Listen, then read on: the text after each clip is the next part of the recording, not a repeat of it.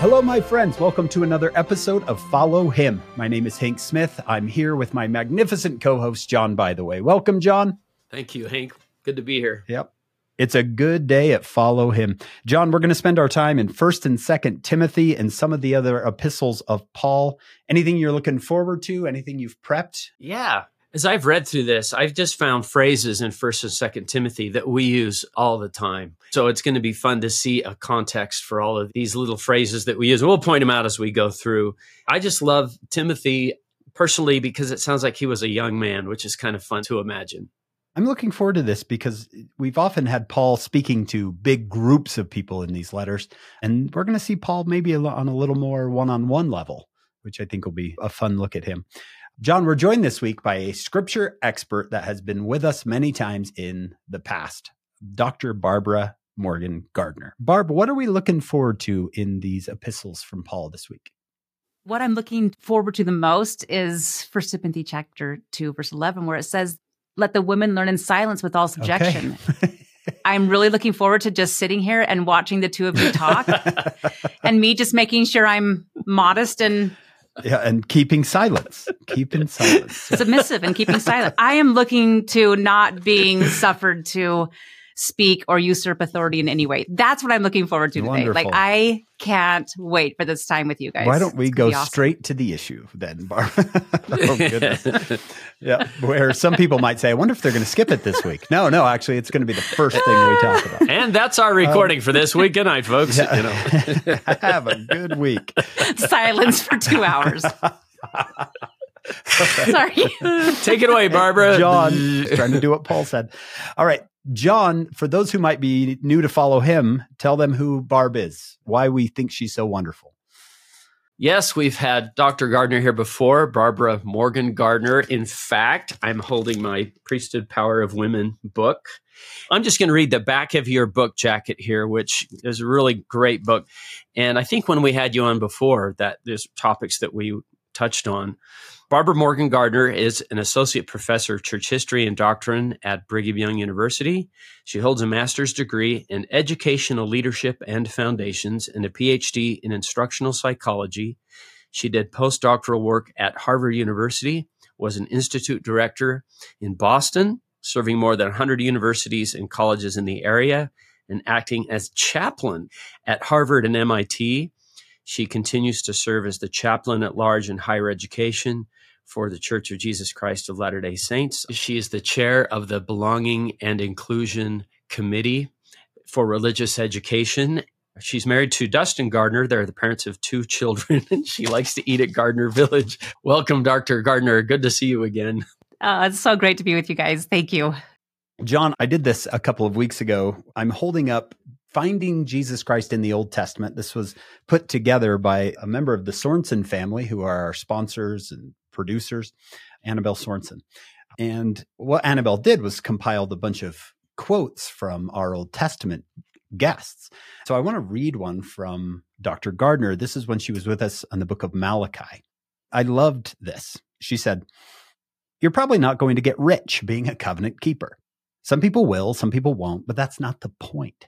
It's not that kind of richness. It's just like the Lord says, I will make up my jewels. We are the money to the Lord.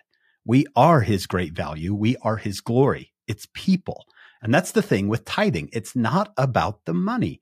And then this part, John, it's about what God is creating. He's creating his jewels as we give up our jewels. Man, to me, that was a standout moment. If you want this book, Finding Jesus Christ in the Old Testament, put together by Annabelle Sorensen, I'm sure you can find it online or go to our website, followhim.co, followhim.co. Anyway, great moment, Barb. Not that we're jumping into there, but it, for the time, just because you brought that up, it does remind me of chapter six, Paul talking to Timothy and him just saying, For the love of money is the root of all evil. One of those famous verses that John was talking about. I mean, these words, which while some coveted after, they have erred from the faith and pierced themselves through with many sorrows. And just as you were saying that, I just thought, we covet the world, we covenant with God if we can just change those things around and make sure that we're fighting the good fight, as he says, focusing on eternal life, being on that covenant path, then the things that we covet hopefully will just fall out of the way. Yeah, I love that. It's just interesting that he brings in this money part again in Timothy. Money's a money's an issue. It can be something that can destroy if it's coveted, but it also can be a huge blessing if it's used in a covenant type relationship. Mm, don't covet. Covenant. It's not the money, it's it's the intention yeah. of the heart. Covet the world, covenant with God. I love it. She just says these wonderful things. Just just she grabs them out of the air and, and makes beautiful connections. We're looking forward to that today. Barb, let me read something out of the manual and then we'll kind of hand it over to you and let's see where you want to go. This is from the Come Follow Me manual, opening paragraph. In the epistles, Paul wrote to Timothy, Titus, and Philemon. You can call him Philemon if you want to. We get a glimpse into the heart of a servant of the Lord. Unlike Paul's other epistles to entire congregations, these were written to individuals. Paul's close friends and associates in God's work, and reading them is like listening in on a conversation. We see Paul encouraging Timothy and Titus, two leaders of congregations in their church service. We see him entreating his friend Philemon to reconcile with a fellow saint and treat him like a brother in the gospel. Paul's words were not addressed to us directly, and he may never have expected that so many people would one day read them. Can you imagine? You're writing a letter and billions of people are going to read it one day he's probably like, oh, I would have maybe said something different.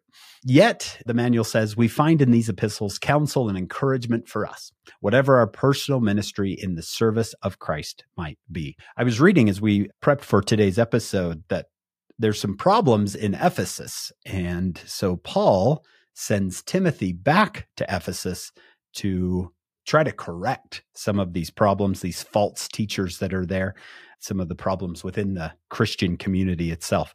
So it'd be kind of fun to be on a, a mission that well, your mission president, Paul, sent you on, and then he writes you a letter. How are things going? Here's what you should do. With that, Barb, where do you want to go with First Timothy? John and Hank, it's interesting as I was just listening to you, Hank, when I read through this recently, I remembered being a youth and reading Timothy. So it brought me to this mentoring type feeling and mentoring type relationship. And uh, speaking as a woman, many women young and old wish they had more mentors. This is something that I've been trying to work on and really help women see mentors and women who are strong in the scriptures, strong in their faith, diligent in, in all that they do. And I just love how many principles of leadership and mentoring there are from Paul to Timothy but also recognition that we see in Timothy that we don't see in other places is Timothy's recognition, Paul's recognition of the women mentors that he has had in his life. That brings us into Second Timothy. I just love this, this family relationship of a mother and a grandmother who have been mentoring him. I also look at this and I just think about these many scriptures in my youth that have been extremely impactful. And I remember being a youth, you know, I was the 12th of 13 children. I thought at that time that all my siblings were perfect. Like genuinely, I did. I remember my dad was serving as a state president. I was surrounded by strong, active people in my own family, although many of my friends and things were not. I was raised in Oregon. I remember one day being on a volleyball bus. I played volleyball and basketball and softball and having all of my teammates asking me questions about the gospel, just pounding me, right? One after the other. Where are the gold plates today? Why do you believe in Joseph Smith? Where are the horns on your head? The kinds of questions that you just get that you just don't ever hear about. But we know we were teenagers, we were young. And I remember answering all their questions to the best of my ability. And I, frankly, I think I did a pretty good job. And then the big bus pulled in. I got out of the bus, went to my parents' gold van, went to the front seat, sat down, and I began to cry. My dad was driving and he just said, Did you lose the game? And I said, Well, yes, but we always lost. So that wasn't, so that wasn't the problem. And then he just said, You know, what's the problem? And I said, I have just spoken to all of my friends on this bus and was pounded with questions regarding the church. I don't know if any of it's true. I know all the answers, but I don't know if any of it is true. And I remember my dad just looking at me in the rearview mirror and just saying, Well, go figure it out. And I bring this verse up because specifically for the next few months of my young teenage life, I studied the scriptures trying to find the truth maybe similar to Joseph Smith, but in my own way. I read every book I could find about the church. I went through the missionary books. I went through scriptures. I even attended other churches that are, were around me in Oregon. And my parents at the time just let me. That seemed to be what I needed to do at that time. I remember one morning reading this exact verse ever learning and never able to come to the knowledge of the truth. And I remember this moment where I just sat there and I realized, Barb, that's you you are learning and learning and learning, and you have read and you have studied and you have gained so much information, and you don't even know if it's true. But then it was this moment of, so what do you need to do? And then it was a simple, silent, I need to get on my knees and do what it teaches in Moroni and ask the Lord if it's true. Interestingly enough, I went to church after that, and the teacher used this exact verse in Sunday school. And then I went to seminary the next day, and this exact verse was shared. And I just knew that the Lord just kind of putting little drops in your path. And I just knew that the Lord was speaking to me and saying, when you felt that that verse applied to you, it was confirmed that it applied to you, and then confirmed again that it applied to you. And the answer for you is you need to know for yourself. And at that point, I went on not just a knowledge and information quest, but a I want to know the truth, not just gather information. It changed my life. So this verse has been marked in many scriptures for me. It has been written about in my early days of my journal. And if people are to say, what is one of your all time favorite scriptures? That was a life changer for me. It's the James 1 5 that was a life changer for Joseph Smith. This one was a life changer for me. I feel like Timothy, and I've felt this way since I was a youth, that Tim- Timothy was one of my best friends because somehow Timothy needed that. And although it may not have been for him, it may have been for other people that Timothy was helping. But somehow I connected to him at a very deep level that maybe Timothy and others understood that I was ever learning and I needed to come to the knowledge of the truth. So that's one of my all time favorites from from these scriptures. And I think that there are many people in that realm who are ever learning. And at some point, the Spirit will teach the knowledge of the truth if that effort and price is paid in, in the due time of the Lord. Awesome. Wow. What a great way to start here, Barb.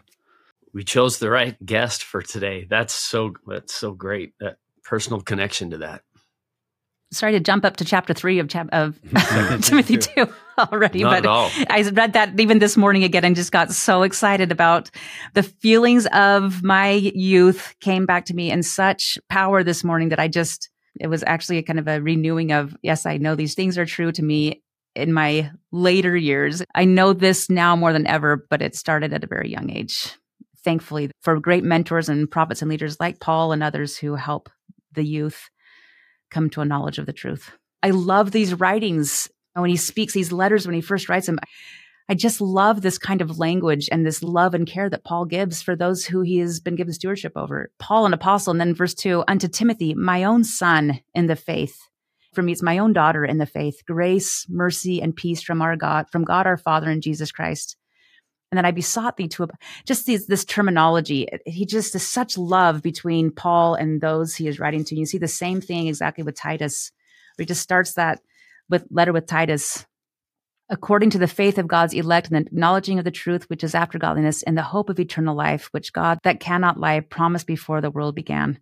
And then the way he just, verse four, to Titus, mine own son, after the common faith, grace, mercy. And again, I would say to Barbara, my own daughter, and to any who's listening, put your own name in there.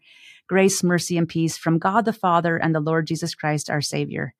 In Second Timothy chapter 4, we see again to Timothy, and the Lord shall deliver me from every evil work and will preserve me unto his heavenly kingdom, to whom be glory forever and ever. Amen. And he asks him to salute and salute. It's like entering into the school of the prophets in the times of Kirtland, where we greet each other with a holy kiss. It's that kind of idea to me. What these are true servants of the Lord. They're disciples of Jesus Christ. They practice what they preach.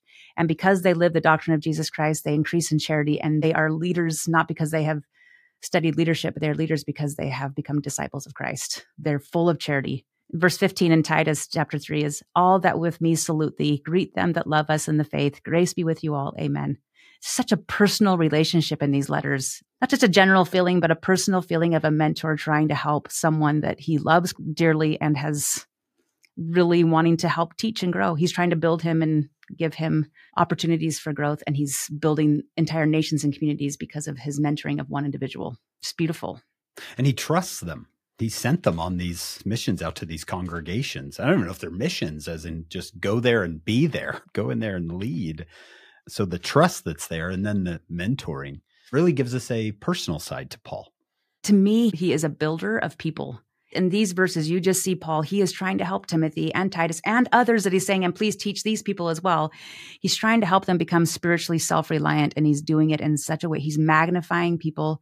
He's giving them some great tutorials, some skills and things that he's learned in the past, mostly focusing on the principles and doctrines of the gospel of Jesus Christ, but in such a way that you know that Paul's going to move on someday and he needs to have that younger generation ready to go. And they need to teach the gospel, be grounded in the doctrine of Jesus Christ, be true to what they're saying. He's warning them about the things that he has experienced and he's seeing that this is happening there. He's talking about the foolishness of some people and he just keeps saying, Timothy, Titus, you've got to be grounded. You've got to have your feet completely rooted. You've got to know your doctrine. They're going to people they're going to try to confuse you. Teach this to the members of the church. Make sure we're all this on the same team. It's like he's just teaching these leadership skills, but it's not just leaders. He's teaching saints how to live in this world according to the gospel. These are his own experiences. He's come from being one who was a fighter of, who was among these people who were at one time, perhaps they were flattering in words and perhaps they weren't kind and perhaps he was one who was trying to destroy the kingdom of God on the earth. I mean, we know that about Paul and he knows what it's like to be on both sides and he knows how to help people deal with people who were once like him. And he's guiding them through stick to the doctrine, stick to the purity. There's going to be a lot of foolish out there. Be meek. These kinds of things. It's a missionary. It's a teacher. It's a leader. It's a parent. It's trying to help people be firmly grounded in the gospel of Jesus Christ to a younger group of people who desperately need a mentor to help them on their way. I like that you're using the word mentor. I hadn't thought of that before of this relationship, but my mission president was that for me. President Menlo Smith, he used to say, the Lord gets the work done through his people and he gets his people done through the work. He would also say a good leader trains leaders while he leads. And, and I like what you're saying that Paul's not only saying, okay, here's a memo from church HQ, do this, but you're my sons, you're my colleagues, you're my brothers in this work. And they're still doing the work, but he's treating them like a mentor would treat. I like that you brought that phrase in. I love the mentoring too because he's treating them as real humans. He recognizes in verse 15, this is a faithful saying and worthy of all exception that Christ Jesus came into the world to save sinners, of whom I am chief. I remember before my mission, my dad just said to me, Barb, is there anything that you are not saying that you would be embarrassed to tell me as a father? And I cried for hours. And I remember after I had just confessed everything, which I didn't need to confess everything because I'd already confessed to the bishop. I did need to though, because it was a worldly sorrow, not a godly sorrow. I was afraid of being a fool in front of my own father who loved me so much. But what's more important is I remember after saying all these things, my dad just looking at me and saying, welcome to the club of people who need the atonement of Jesus Christ. And I so appreciate sometimes as, as leaders, there's a caution to not put all your sins out on the table and have all those discussions. But there's also the reality of as we are mentors and, and humans that we're real and authentic with people and Paul's doing this. I love that he just admits, I'm the chief. I'm the chief of all sinners and I need Jesus Christ. And as we're working with youth, as we're working with each other, as we're working with people our own age and experiences that we recognize and just be clear, we're not judging you. We're not here to tell you what you should and shouldn't do exactly. We are here as those who have found the gospel of Jesus Christ and who are living it. And we are desperate for his atonement. And Paul recognizes that right off the bat with Timothy. I love the name just Timothy. The Bible dictionary says Timothy means honored of God. I just think that's such a beautiful understanding of that term, Timothy. These are important words, these are important uses, but Timothy is clearly honored of God. And as it says, you know, he is trusted and he's one that Paul can reach out to, but trusted and perfection are not the same thing. But we admit our need for the atonement of Jesus Christ. And that's very clear here. That's a great verse that you brought up. Chapter 1, verse 15. Christ Jesus came into the world to save sinners, of who I am chief. I think sometimes my students, my children, think I was born in a suit and tie, that I was in the delivery room, came out with my scriptures in hand, and started teaching the nurses and doctors. There's an authenticity to, listen, I need the atonement too. I've shared with John a little bit of my youth. And yeah, if I got my patriarchal blessing and the Lord was being truly honest, he would say, it does not look good uh, right. You, you, you have a lot of unearned confidence and you're going your own way and you are spiraling actually. But I love that realness from Paul. He came to save sinners. I'm a big sinner of whom I am chief. Then that next verse he calls, so I'm a pattern to them which should hereafter believe on him to life everlasting. If I can be forgiven, here's Paul who used to persecute you can too. I think that gives us a lot of hope that when we look at Paul's background, no wonder he would say, oh, I'm chief. I was here. Let me hold the coats while you stone somebody or whatever that story is. Sometimes I think that some of us, including myself, perhaps look at those who are among the most righteous and think they're beyond temptation or they're beyond yeah. hardship or they're beyond whatever it is. And I appreciate so much General Conference talks recently that you can see a lot of this authenticity and some of the struggles that people have gone through. I loved President Nelson's talk in the early 2000s when he lost his wife, Dantzel, and how he just cried with us as he talked about how he couldn't save her life. There have been so many others as examples of this.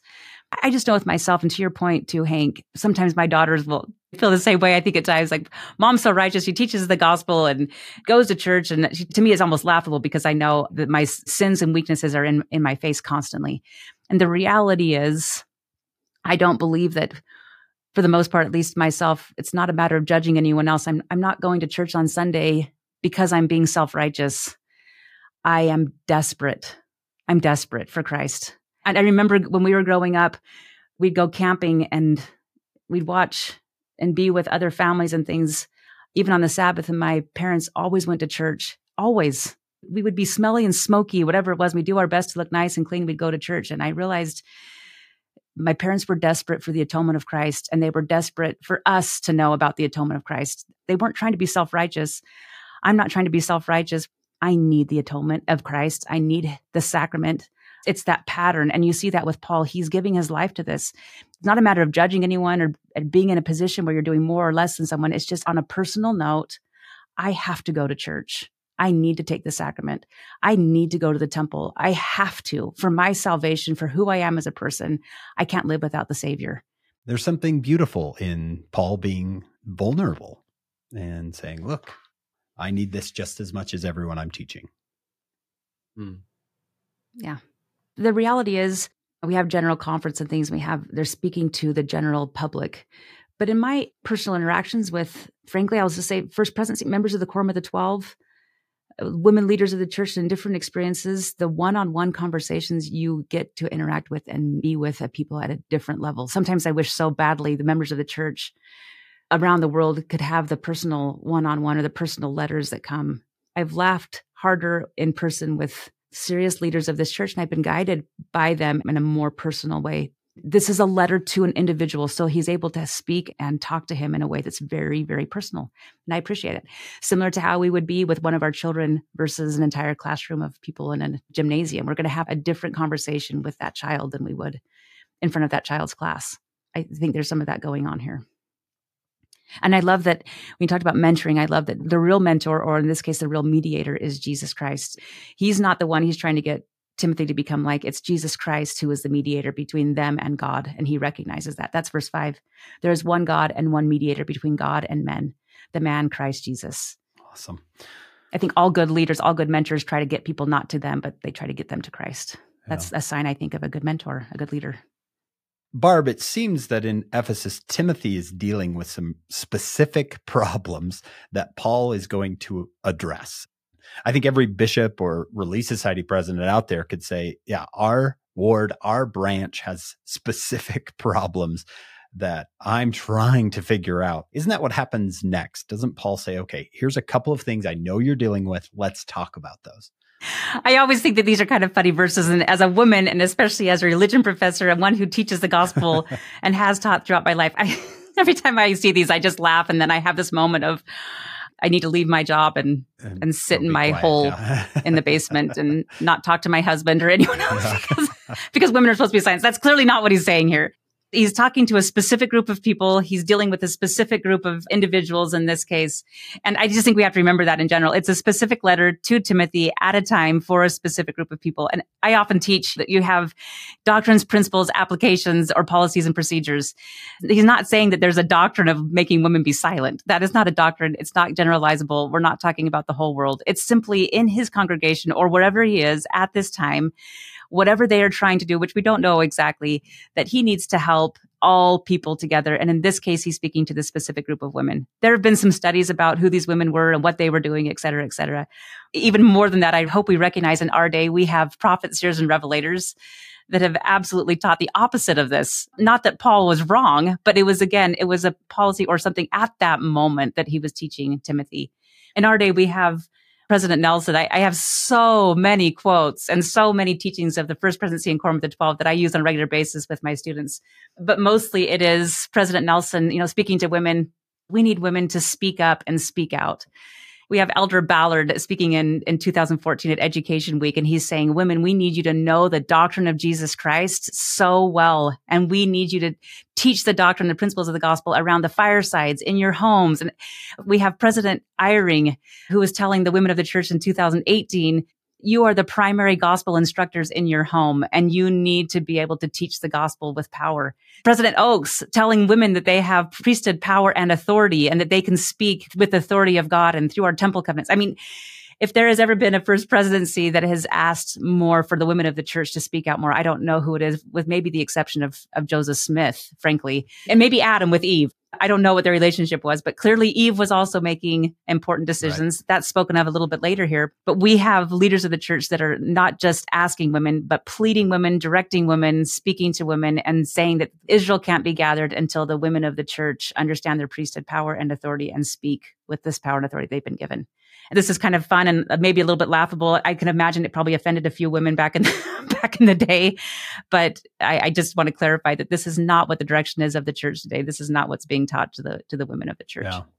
I will say, if anybody ever desires, there's a great talk by President Ballard I was just referring to, where he actually talks to women about how to counsel well and how to speak well, and to remember that in any meeting that there are sometimes when we are counseling that there is a bishop or a leader who is a key holder and just to remember the importance of the key holder. That's not just to women that's to men as well. Everyone in the room i think is wise to understand that there is a bishop or is a stake president who is a key holder and that's the form of the church that he presides in those meetings. However i hope we also understand that that is not the pattern in the home. As elder Soares recently taught and president Hinckley has taught often, President Nelson has taught often, in a relationship between a husband and a wife, there is no president and vice president. They are counselors together so together they work to build that faith. Sometimes we try to put the hierarchical structure of the church and put it on on a transparency of the family, and it doesn't work that way. You can't do that. There is a stake president who presides in a stake, and he is the final say. But in a couple relationship, they are counselors together. There's not a president and a vice president. Elder Soares talks about that so well in his recent talk on that. But in here, just to make sure that we understand, and then it goes to Eve. For Adam was first formed, then Eve. I don't know exactly how to talk about and capitalize on this, except to say that if we go into our scriptures and understand later in the Doctrine and Covenants that the Lord refers to Eve as glorious Mother Eve. And President Nelson asks the women of the church in 2019 to have the courage of Mother Eve as they move forward their families and growth, et cetera, et cetera. Eve becomes in our day, which is a unique teaching of the Church of Jesus Christ of Latter day Saints, one who has been uh, called Courageous and Glorious, and one who is able to lead the kingdom and move families forward through righteousness. Fantastic. There's a Christian writer by the name of Marg Mowczko. I like what she says here. She says, verses in First Timothy are about specific people and specific problems in the Ephesian church. Paul addresses the problem of specific women certain rich women who were wearing luxurious hairstyles, jewels, and expensive clothing. I've heard it said before that in Ephesus, apparently there were some women who had turned church into a fashion show. And that was leading to all sorts of problems for all the other people in this branch. She says these two verses do not refer to all Christian women, only to those Ephesian women who are showing off their wealth. And this is why Paul offers this correction. I like that. Paul did not intend this to be for all Christianity for the rest of time. He was addressing a specific problem that was happening in Timothy's ward, you might say, in Ephesus. Yeah. To that point, too, I was just reminded of President Nelson, how he spoke to the women in, in the talk Spiritual Treasures 2019, where he asked the women of the church to study Doctrine and Covenants section 25 and the teachings to Emma, Smith and reminds us that it's applicable to all. And of course, in this case, I'm thinking about all women. And I love what you were saying before, John, with they want the women to learn. In section 25, verse 8, the Lord says, For he shall lay his hands upon thee, and thou shalt receive the Holy Ghost, and thy time shall be given for writing and to learning much if there's one thing that we really do well in the church as leaders of the church and hopefully in our families it, it is that women are encouraged to learn women are encouraged to be scriptorians we really have leaders of the church that are trying to get women to learn, to be grounded, to be wise in the understanding of the doctrine of the gospel of Jesus Christ. Men as well. Let me just share with you a, a couple of quotes. This one comes from President Eyring. He says, the Lord is at the head of this church, and we all follow his direction. Both men and women need increased faith and testimony of the life and the atonement of Jesus Christ, and increased knowledge of his teachings and doctrine. We need clear minds so that the Holy Ghost can teach us what to do and what to say. We need to think straight in this world of confusion and disregard of the things of God. And then he says to specifically to sisters, sisters, your sphere of influence is unique, one that cannot be duplicated by men. No one can defend our Savior with any more persuasion or power as you, the daughters of God, can. You who have such inner strength and conviction, the power of a converted woman's voice is immeasurable, and the church needs your voices now more than ever. It's such a beautiful quote and a beautiful reminder. That's one from Elder Ballard. Another one regarding Eve. I love this one as well. Attacks against the church. This is President Nelson. Its doctrine and our way of life are going to increase. Because of this, we need women who have a bedrock understanding of the doctrine of Christ and who will use that understanding to teach and help raise a sin resistant generation. We need women who can detect deception in all of its forms. We need women who know how to access the power that God makes available to covenant keepers and who express their beliefs with the confidence and charity. And then we need women who have the courage and the vision of Mother Eve. President Nelson, again, I'll just give you one more my dear sisters, whatever your calling, whatever your circumstances, we need your impressions, your insights, and your inspiration. We need you to speak up and speak out in ward and stake councils. We need each married sister to speak as a contributor and full partner as you unite with your husband in governing your family. Married or single, you sisters possess distinctive capabilities and special intuition you have received as gifts from God. We, brethren, cannot duplicate your unique influence as a woman myself, I can't tell you how much I appreciate other women and men who get this principle. I appreciate men when they ask for feedback, when they actually want the feedback and and it's not just ornamental as as we've been told as well.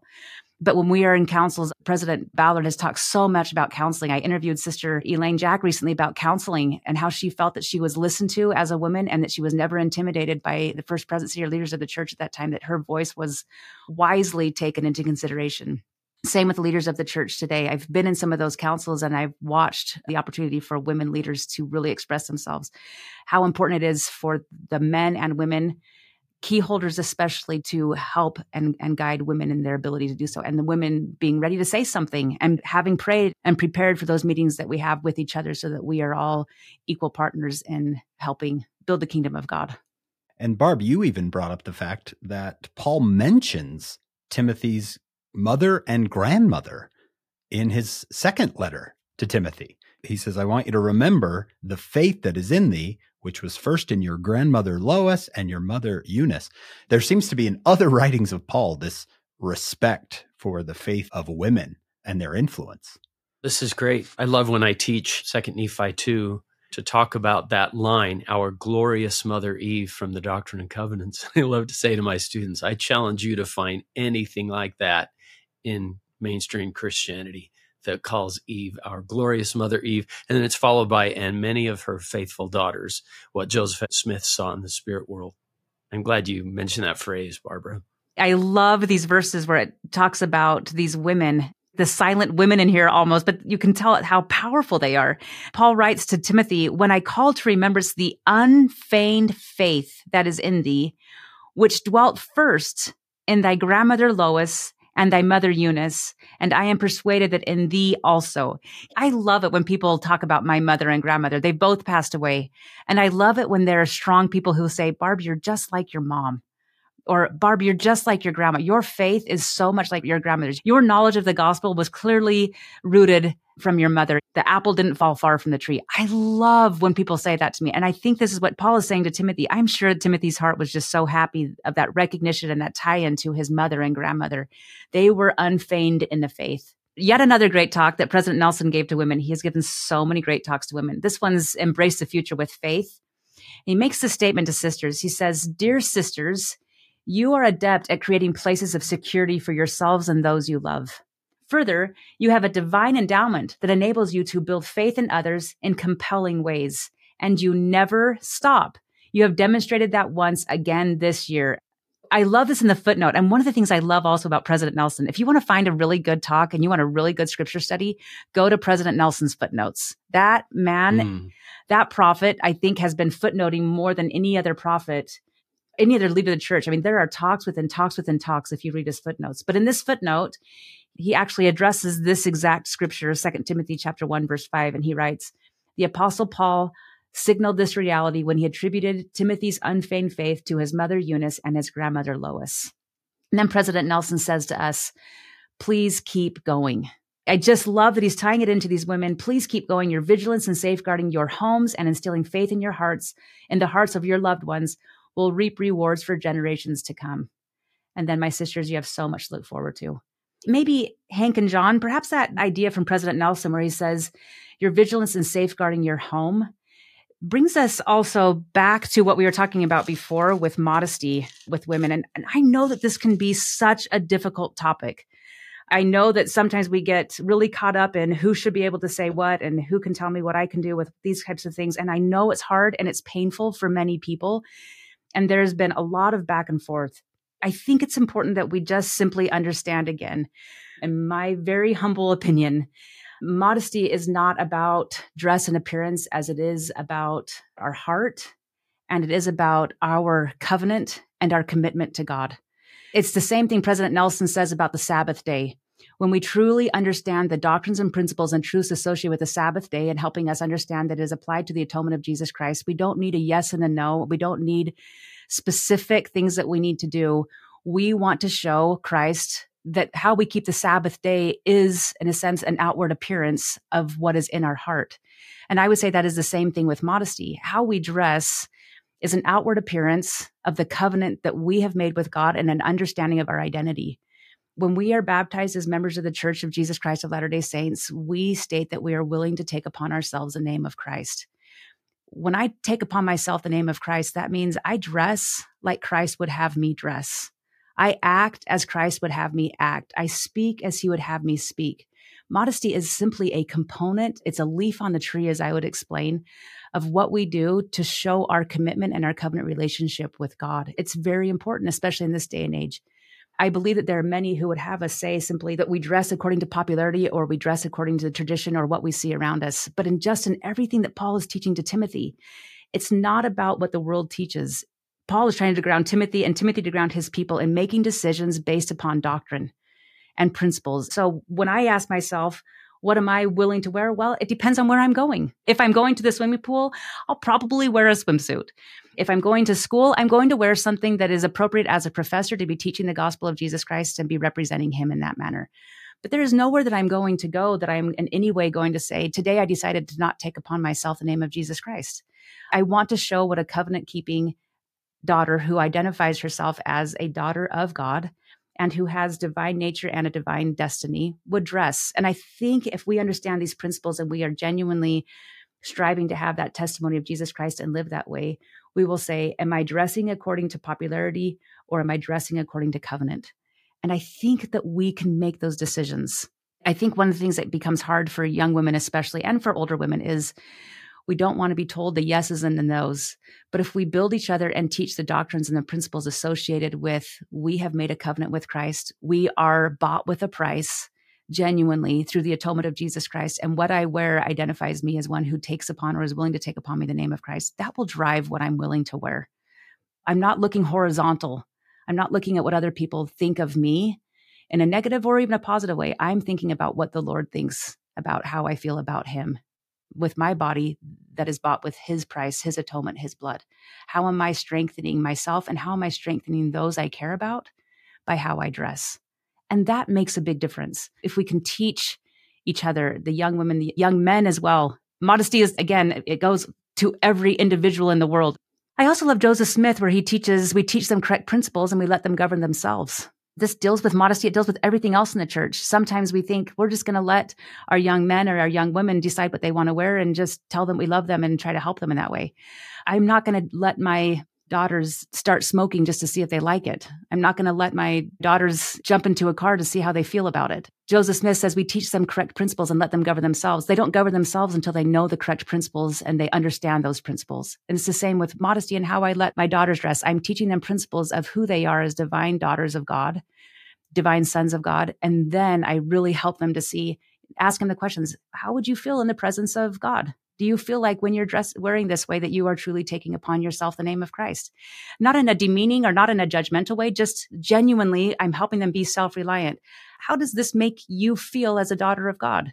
How does this make others around you feel? How can you dress in such a way that will bring others to Christ? We're all missionaries. And it's not that we're saying that we are responsible for how other people feel, but in all that we do, our light and how we live our lives does influence other people. Remember your covenants and teach that kind of understanding. When I was younger, I used to chew gum a lot, like a lot. And I remember my mom in sacrament meeting one day. This has to do with modesty just as much as it has to do with gum chewing. I remember my mom saying, Barb, and I was so bugged at the moment. I know I was probably 12. Barb, you're chewing your gum in sacrament meeting, and the way you're chewing your gum is a distraction to the people around you. They're not able to partake of the sacrament and have a sacred experience like they otherwise could have there's nothing wrong with that. I hope we understand that the way I was chewing my gum was a distraction. There is a principle of distraction in this world. And the way I was choosing, chewing my gum was a distraction to those people around me. And I appreciated that. I recognized that people were not able to have the sacred experience they needed to in that sacrament meeting because I was so loud and so obnoxious in the way I was chewing. And yeah, I was offended for a moment and I was like, Mom, whatever. Um, and so I chewed my gum louder for like two minutes just to show her that I was in control of my life. But then as an older individual, I recognize, you know, mom's surprisingly right. And now, believe it or not, I actually don't chew gum often on Sundays unless I have a headache and I need the, smell of the gum over the smell of the perfume in church. I think it's the same thing with modesty. I think we just recognize that we are children of God and we're all trying to come unto Christ. And how can we be an instrument in God's hands and helping ourselves and others? First, understand our own identity and dress according to our covenants. And then, second, how can we help other people make and keep their sacred covenants? Just a few thoughts. Sister Dalton said that same thing. Modesty is often talked of in terms of dress and appearance, but modesty encompasses much more than outward appearance. It's a condition of the heart. It's an outward manifestation of an inner knowledge and commitment.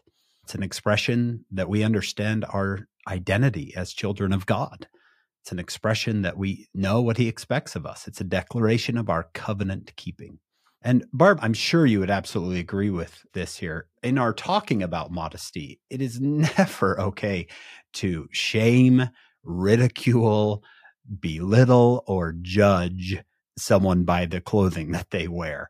I've seen that before in the church, hopefully not in huge ways all over, but someone will say, the way you dress is affecting the thoughts of others and uh, the thoughts of others are up to them. I tell my own teenage boys, look, your thoughts are up to you. You don't blame someone else for the thoughts you have. Yeah, there's no question that, that we are all responsible for our own thoughts and our own actions.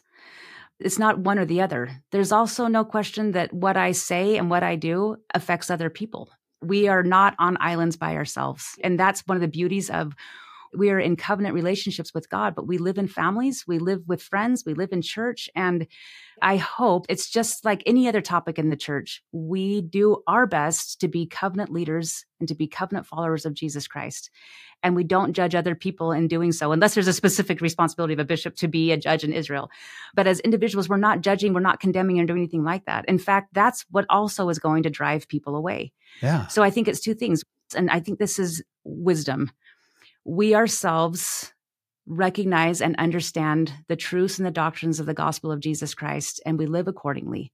And we don't judge other people according to how they live. Yeah. But we also don't make excuses for ourselves based upon the possibility of somebody else judging us. So I will dress regardless and I will do what the Lord would have me to do because of my covenant relationship with Him. And I have a responsibility to teach my children and to teach other people to live according to the laws and commandments of God. But I also have a responsibility to be kind and loving and full of charity and understand that there are people who do not have and will not be judged according to what I know. Yeah. You know, I grew up in Oregon. I just went to my 30th year high school reunion. There were people that would not be wearing clothes that would be in alignment with what the church teaches today, nor were they drinking things, nor were they discussing things, nor was their language in many cases according to perhaps what we would consider in the Church of Jesus Christ of Latter day Saints something that is perhaps appropriate in our terminology. But these are my dearest friends. They live wonderfully according to what they know. Modesty for me is going to be different than modesty for some of them because they genuinely were dressing what they thought was appropriate for that experience. It's just that we, when we make covenants with God and we understand those covenants, perhaps it puts us, as President Nelson says, in a position to live a higher and a holier way. And the question really is, where is our commitment to God? And are we willing to live in a higher and holier way? But that also includes not judging in a higher and holier way. It includes loving in a higher and holier way. So it's us becoming more like Christ, living the covenant, but also not judging according to the covenant. It goes both ways. Yeah. With youth today, both young men and young women, there's such an emphasis on being judged by the way you look. We don't need more of that coming from church members yeah, that's another talk yet by President Nelson where he talks about a person comes home from their mission or if a person lives like our job is not to judge them. Our job is to love them. On the other side, it's also important as mothers and as parents, our job is also to teach them and our job is also to help them. So it depends on our responsibility. It depends on our stewardship. And I think you can never go wrong with love. One of the things that we know about love is we love best when we stay close to God, when we stay close to how He would have us love. And when we learn to love way, the way God loves, we will help everyone in the process. President Nelson has that great quote where he's talking to BYU students just a few years ago, and he's talking to them about the truth. So he's talking about like five truths that he has. He says, Sometimes we as leaders of the church are criticized for holding firm to the laws of God, defending the Savior's doctrine, and resisting the social pressures of the day. But our commission as ordained apostles is to go into all the world to preach his gospel into every creature. That means we are commanded to teach truth. In doing so, sometimes we are accused of being uncaring as we teach the Father's requirement for exaltation in the celestial kingdom. But wouldn't it be far more uncaring for us not to tell the truth, not to teach what God has revealed? It is precisely because we do care deeply about all of God's children that we proclaim His truth. We may not always tell people what they want to hear, prophets are rarely popular, but we will always teach the truth. I want to know what the leaders of the church are teaching about specific topics. And I want the agency to be able to decide, which is what the prophets do. And I believe that the more of a covenant keeper I am, the more I'm going to be aligned with God. And I also want the freedom to not judge other people. I'm grateful that I am not a judge in any capacity.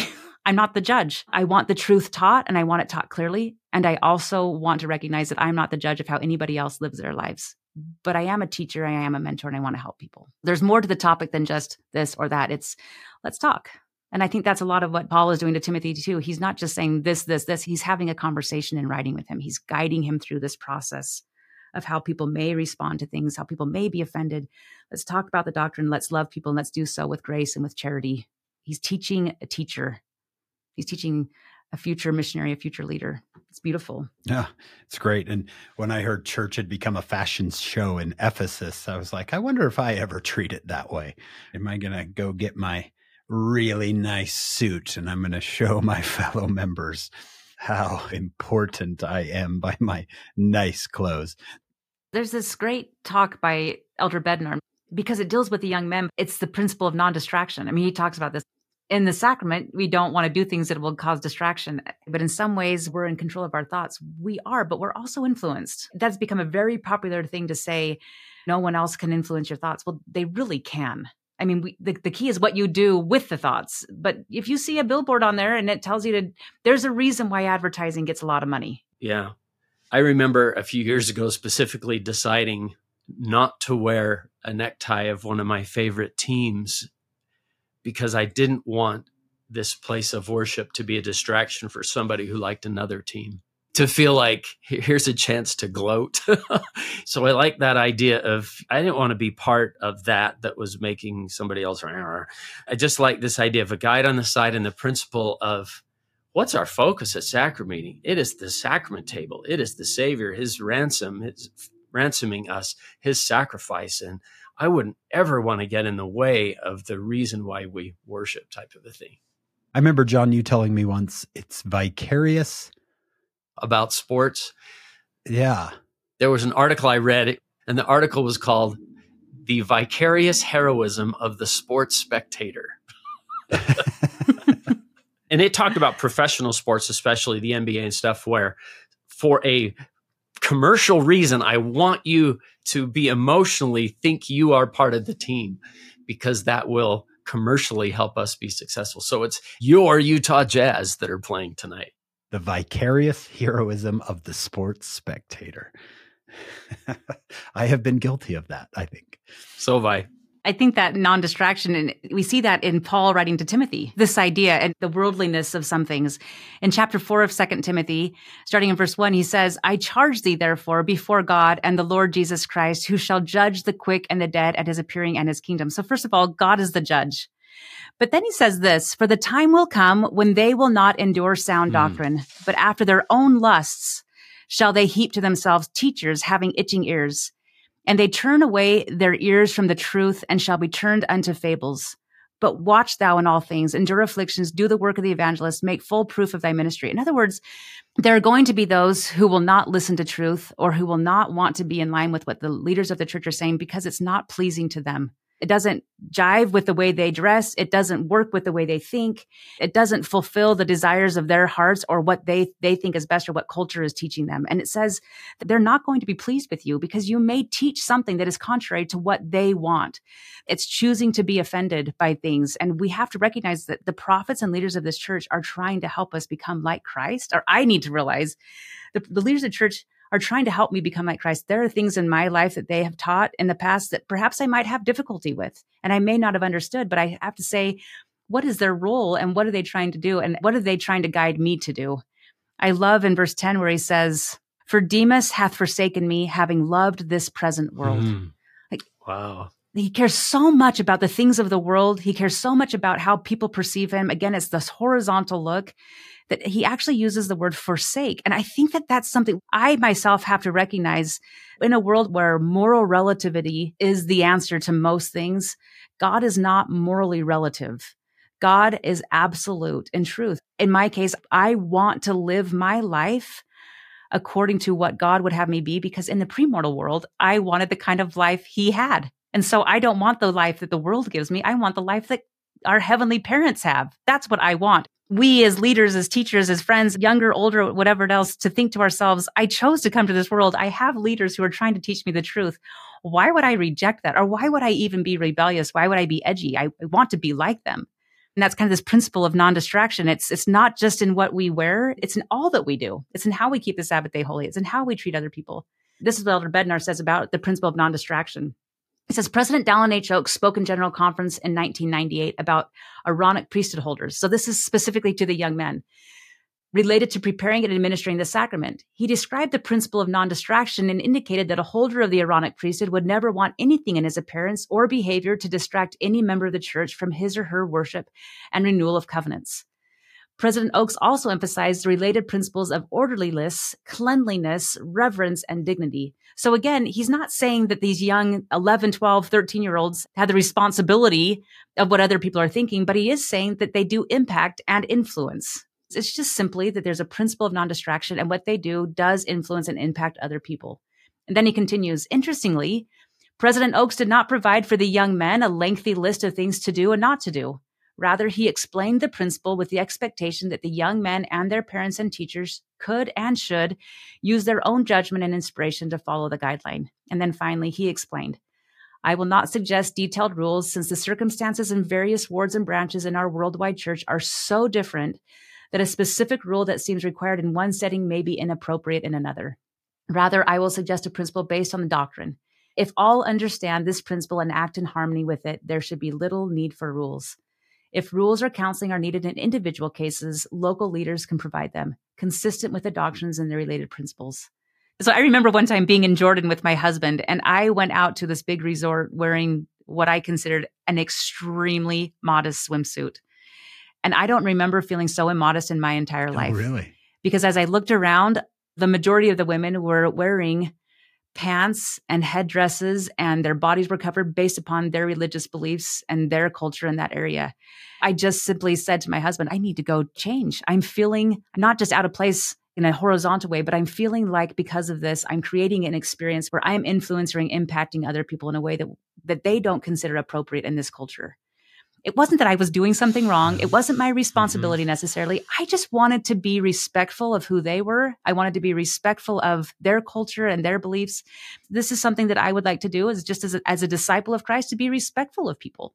And I did in that case. I'm not saying everybody should. It was just me, my own decision in that atmosphere. I just felt like as a covenant keeping member of Christ, of the church, I want to help people feel comfortable and I want to be respectful of people. So I'm going to go use my agency to create an atmosphere that other people are comfortable in as well in a righteous manner. I don't know that anybody would judge me. I honestly have no idea, but I just knew that I didn't want to be a distraction to what they were trying to accomplish. That's wonderful. I felt something similar once at the Western Wall. The first time I ever went there, which was so unexpectedly emotional for me just to go there and watch all of these Orthodox Jews come down, just dressed to the nines and touching the wall. I felt like they were being so reverent, and I was standing there in blue jeans and a Salt Lake City 2002 Olympics jacket. And I'll never forget that feeling. Wow, I feel underdressed right now. It was a strange feeling. It's very real there, some of those sacred places and things to other people. Mm-hmm. And that's how the church is. My sister was visiting me yesterday, and this is a Utah thing. She came to my home last night and she was dressed in some casual, a casual shirt and casual pants. And she said she just went to a reception and she'd never felt so undressed in her life. In Oregon, we often don't dress up quite as much as we do in Utah to attend something. We're just more casual about things. And she just made the comment, you know, I just felt so out of place doesn't mean she did something wrong. As time goes on, we learn lessons that perhaps in this case is a cultural thing. But again, the most important thing that we're doing is focusing on relationship with Christ. I remember walking into my aunt's house when I was a child, and she had white carpet and a very nice, pristine home. And I never had a white carpet ever in my life. Even if it was white, by the time I came along, it, nothing was white. I remember going into the house, going up the stairs, running up the stairs, going up to my cousin's house to see her room and looking back, and I had a trail of dirt oh. behind me. Oh. oh, I cringed. My aunt was so kind. She was already cleaning the floor, didn't say a word, wasn't judging. She was just on her hands and knees and cleaning up all the dirt right behind me as I was running up the stairs. It had nothing to do with how she was judging me or how I was feeling. That wasn't it. It was her showing so much Christ like love as she just simply gave me a hug, thanked me, and cleaned up my mess. But it was a reminder for me later to just be careful. Well, maybe wipe my feet next time. But it's also reminded me when I am standing face to face with God, as it teaches us in section 121, my confidence will wax strong because of my virtue. And that is virtue and power. It's all that we are. We impact each other, we impact people, but most importantly, it's God that we are trying to have that covenant relationship with. We are proving to ourselves, really, because God already knows, but we're proving to ourselves our covenant relationship with God, with Him, what we are really made of inside. Perfect. My friend, well, he's my stake president now, but his dad was temple president in San Antonio. They're out golfing, and the fire department calls them and says, We have a fire alarm at the San Antonio temple we won't enter until you get here, but we have to make sure the building's okay. We know you don't want us to enter. So, in their golfing attire, they ran to the temple. And Bob, my friend, says, We went in, and my dad said, Go check out the celestial room. And he said, I was wearing black Bermuda shorts and a golf shirt. And I felt my skin crawl walking into the celestial room wearing that. He said, I got back in the car and said, Dad, that was just really hard to do that in what I was wearing. And his dad was like, Yeah, what do you think that means? you know, just let him think about it. But I remember I was with two of my very dear friends. We were in Hawaii. We had just gone snorkeling in this beautiful area. We wanted to just see the new temple that was built there. I think it was on the big island. And we were literally in our swimsuits and lava lavas walking just we had nothing to change into, but we really, our heart was we wanted to see the temple we just wanted to take pictures of the temple and just have this temple experience, but we weren't going in or anything. We just wanted to see it. We were feeling a little bit sheepish in our clothing, but we we knew our hearts were in the right place. So we got up closer to the temples. We were walking around thinking that the temple was actually closed because there were so few people that were in the area. The door to the temple opens and this gentleman calls out to us, sisters, would you be able to perform some ordinances today? we looked at each other. We're wearing our swimsuits, our lava lavas. We were soaking wet, just coming out of the beach. I mean, just looked like a disaster. We just said we're not in appropriate clothing. And his comment was the appropriateness of your clothing is not what's important right now. Are you worthy before God and do you hold a temple recommend? yes. Well, we could really use your help today. Would you please come do some ordinances? And we just said, okay. I went in the temple in my swimsuit. and again, it was where my heart was. It was my relationship with God, but it was, it was, it was so silly. These experiences may be extreme, but that is, I think that's the key is we're not judging each other. I mean, any person who saw me walking into the temple, if they had any desire to judge anyone and take a picture and post it anywhere of me being a rebellious individual could have taken that picture that day. That wasn't the point. It was me and God. That's all it was. It was, I understood God, He mm. understood me, and I'm entering that temple for this purpose. It may be an extenuating circumstance, but that's the point. It's between me and the Lord, and we didn't judge each other. We just did it. Beautiful. The new FSY is just hear Him and let God prevail. That's it. Please join us for part two of this podcast.